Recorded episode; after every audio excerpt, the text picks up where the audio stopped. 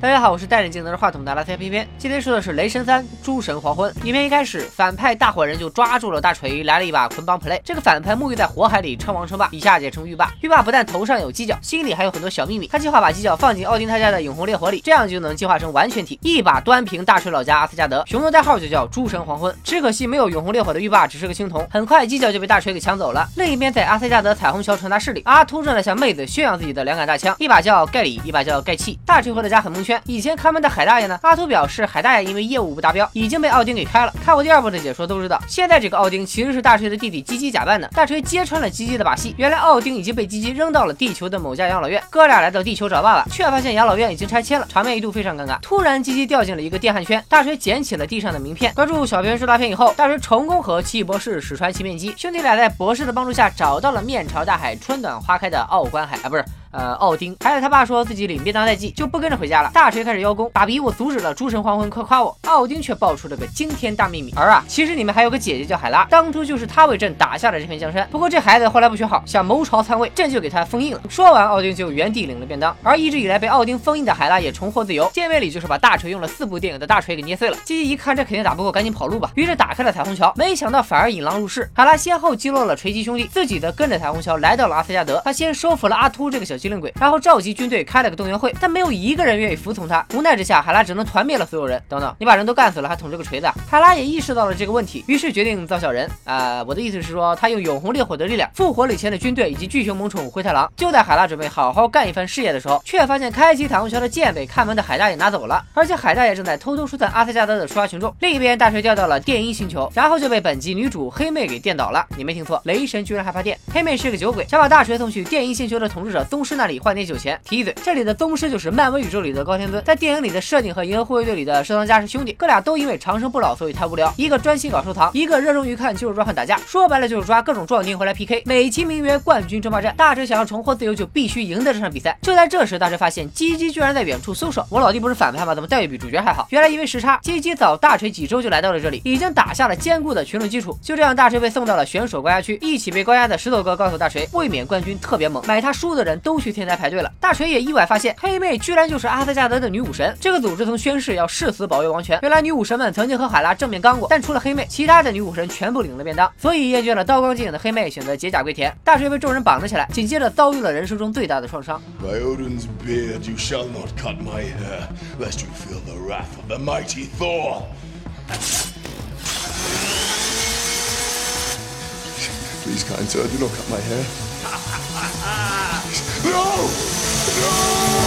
前面的帅哥清爽帅气，看帅哥的发型清新有。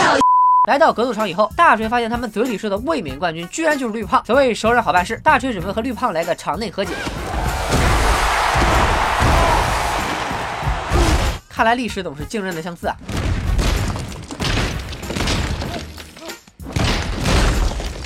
没有大锤傍身的大锤一开始不是绿胖的对手，不过这毕竟是他自己的个人电影，所以突然开了挂，一拳就把绿胖打上天，和日光灯肩并肩。大锤希望绿胖和自己一起拯救阿斯加德，但却被在这里吃香喝辣的绿胖给拒绝了。原来自从复联二片尾班纳变身绿胖以后，就再也没有变回来。大锤只好独自找到了当年绿胖开到这里的飞机。Welcome, voice activation required. Thor. Access denied. Thor, son of Odin. Access denied. God of thunder. Access denied. Strongest Avenger. Access denied. Strongest Avenger. Access denied. Damn you, Stark. Point Break. Welcome, Point Break. 就在这时，绿胖也来了，并且在破坏完飞机之后，终于又变回了班纳。另一边，宗师派基基和黑妹去抓回逃跑的两人，万万没想到黑妹突然觉醒，抓住基基，并且决定帮大锤干掉他老姐，还释放了石头哥等所有选手，引发暴乱。大锤、班纳和黑妹一路躲避宗师的追击，来到了阿斯加德。大锤表示自己去和姐姐正面刚，其他人负责疏散群众。但是大锤又怎么可能是他老姐的对手？三下五除二就被弄瞎了一只眼睛。与此同时，海大爷带着居民来到彩虹桥上，却被海拉的萌宠灰太狼堵了个严实。班纳意识到是时候变身了，于是便来了个信仰之跃。当然，班纳最后还是变身成功了。基基和石头哥他们也赶来救场，但大战几百回合后，反派还是占领绝对优势。就在大锤快基基的时候，他脑海中突然浮现出一个身影。大锤表示自己没有锤子，根本打不过海拉。奥丁说别吹了，有锤子你也打不过。但是记住，只要心中有力量，你自己就是个锤子。爸，你怎么还骂人呢？那你到底是雷神还是锤神呢？顿悟之后的大锤不但获得了自己的专属 BGM，而且很快开挂干掉了一大波小弟。